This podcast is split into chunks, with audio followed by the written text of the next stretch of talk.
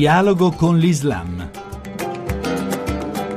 Bentornati all'ascolto di Dialogo con l'Islam da Riccardo Cristiano. Che cosa ha significato questo mese che ci separa dalle stragi islamiste di Parigi? Ne parliamo con eh, padre Jihad, monaco del monastero siriano di Marmusa, e padre Luciano La Rivera, scrittore della civiltà cattolica e esperto di questioni islamiche. Cominciamo da padre Luciano La Rivera. C'è stata una comunione di sangue e quindi da un lato c'è rileggere l'esperienza come un luogo in fondo di comunione purtroppo nel sangue di unità è un segno importante e il fatto che si voglia rafforzare la protezione dei cittadini e di considerare le persone come cittadini in primo luogo e non come membri di una etnia, di un gruppo religioso, non che questo non sia fondamentale per la persona, ma ridurre poi le persone a semplicemente l'appartenenza religiosa eh, alla fine può essere devastante perché si politicizzano le differenze etniche e religiose puramente per il consenso politico. E dall'altro lato credo che sia importante perché si riflette soprattutto quali sono state le dinamiche, la storia di queste persone, gli attentatori, quindi le difficoltà in cui vivono molti ragazzi con contatti col mondo del web, quindi capire che non si può fare di tutto un erbo un fascio, sono storie particolari, possono riprodursi, il problema è quello come gestire la violenza, la rabbia di giovani, come controllare i luoghi dove ad esempio il carcere, certi luoghi aggregativi, ma anche lo stesso internet dove in fondo si favorisce una vita virtuale dentro ideali, dentro qualcosa che, che però col colpisce ragazzi volte anche in altri settori, può essere appunto farsi assorbire dalla violenza di clan, di gruppi estremisti. Eh, l'importante è rifiutare certe semplificazioni assurde perché poi alla fine portano islamofobia e, e risentimento. Alcuni hanno paventato il rischio che questo terrorismo, questa violenza religiosamente ispirata o presentata come tale possa scardinare la società cosmopolita non soltanto nel Mediterraneo orientale, nel Levante, ma anche qui da noi in Europa. Uso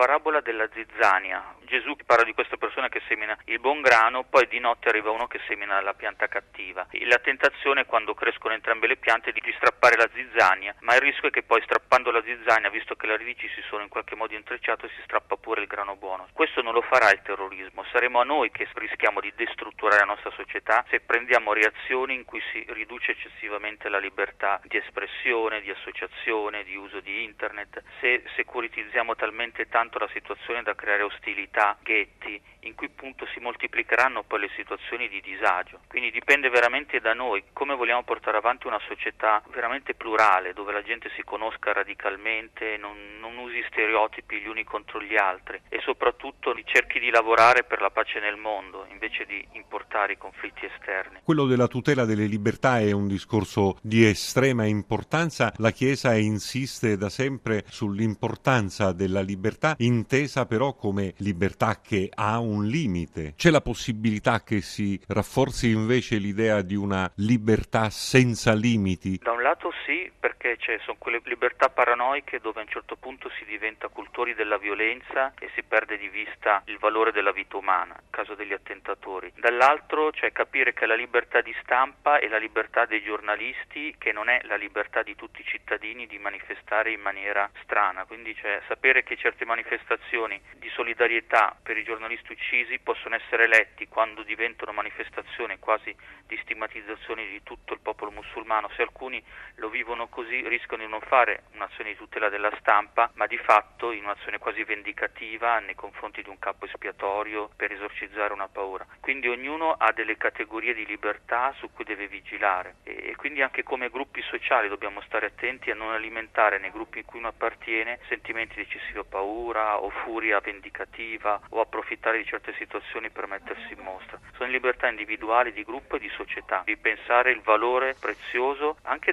dell'irriverenza politica davanti alle istituzioni, ma sapere che anche questa deve avvenire in certi modi, perché se un giornale pubblica vignette oscene per una religione, sapere che questo offende, ma quando dire, queste vignette vengono riprese e spiattellate ovunque nel mondo, questo non è più l'azione del giornalista, ma l'azione di chi rimanda queste vignette magari per un'intenzione non giornalistica ma offensiva. e si trasforma internet di fatto in un campo di battaglia che però può sfociare in una qualità delle relazioni sociali sempre più inquinato dall'odio, dal risentimento, non va. Ed ora ascoltiamo la testimonianza di padre Jihad, monaco siriano del monastero di Marmusa. Innanzitutto mi dispiace davvero quello che è successo per le vittime e anche per coloro che hanno commesso quell'atto che deforma veramente la nostra natura umana, perché la violenza è il punto nero nella nostra pagina bianca di umanità. Purtroppo qui i pregiudizi sono la prima cosa che esce. Ecco, vedi l'Islam, ecco, vedi la realtà di quelli, di questi.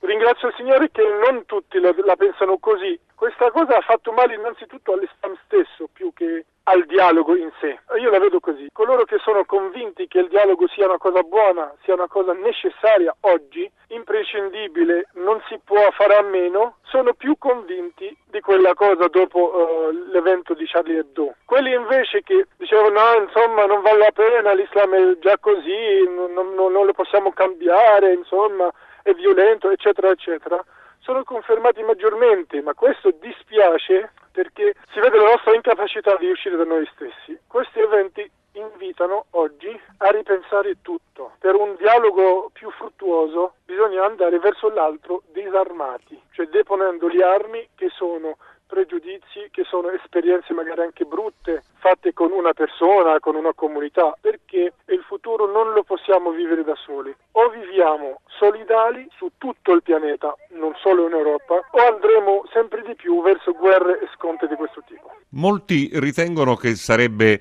necessaria una reazione chiara da parte delle comunità islamiche che vivono in Europa. Reazioni non mi piace il termine perché viviamo sempre in quella logica di reagire agli altri, invece io direi necessario che tutti prendano posizioni coerenti con le loro idee, con le loro convinzioni. Io non sono europeo, però vivo qua da 11 anni, quindi parlo come uno di qua, essendo anche cristiano. Bisogna farli sentire a casa, accoglierli bene. Allora le loro reazioni possono essere anche reazioni vere, perché io ho notato che eh, con un gruppo di giovani che volevano fare un incontro tra amici cristiani e musulmani che i giovani musulmani all'ultimo momento si sono ritirati perché avevano paura di essere condannati dagli sguardi per strada, dagli sguardi a scuola, dalle dita puntate eccolo sono questi, sono quelli, quindi eh, che reazioni fate? Tutti dobbiamo condannare la violenza, ma non solo in questa logica, bisogna uscire da questa logica di uno di fronte all'altro. Ecco, noi di qua e loro di là e loro devono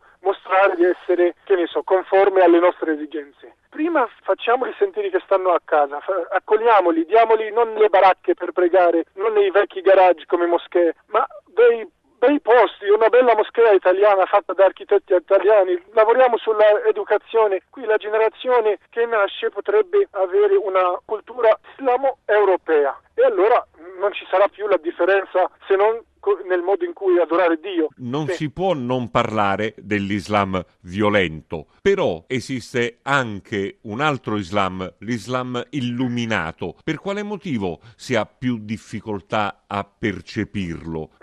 Facile, anche il cristianesimo cattivo fa rumore più di quello buono. La violenza nell'Islam c'è, ma c'è anche in tutto il mondo, c'è anche nel, nella nostra vita quotidiana. Io direi che bisogna sapere, conoscere e farlo conoscere a tutti che la prima vittima, le prime vittime della violenza fondamentalista, della violenza compiuta nel nome di Dio sono i musulmani stessi, anche in Siria, in Iraq, in tutto il mondo dove c'è l'ISIS, dove c'è Al-Qaeda, dove c'è Jubhat al-Nusra, le loro prime vittime sono le, i musulmani che non la pensano come loro. E quelli nessuno esce per loro in manifestazione per dire ecco condanniamo la violenza contro i musulmani. Anche con i poveri di Nigeria, certo la, la, la violenza è una, una, questione importante, critica, colui che fa rumore è il, più, è il cattivo, il buono non fa rumore, esiste, soffre e bisogna collaborare con, con queste persone. E lì l'altro ci può sorprendere, ci può anche insegnare delle cose e insieme possiamo fare una strada verso una pace veramente duratura per tutti.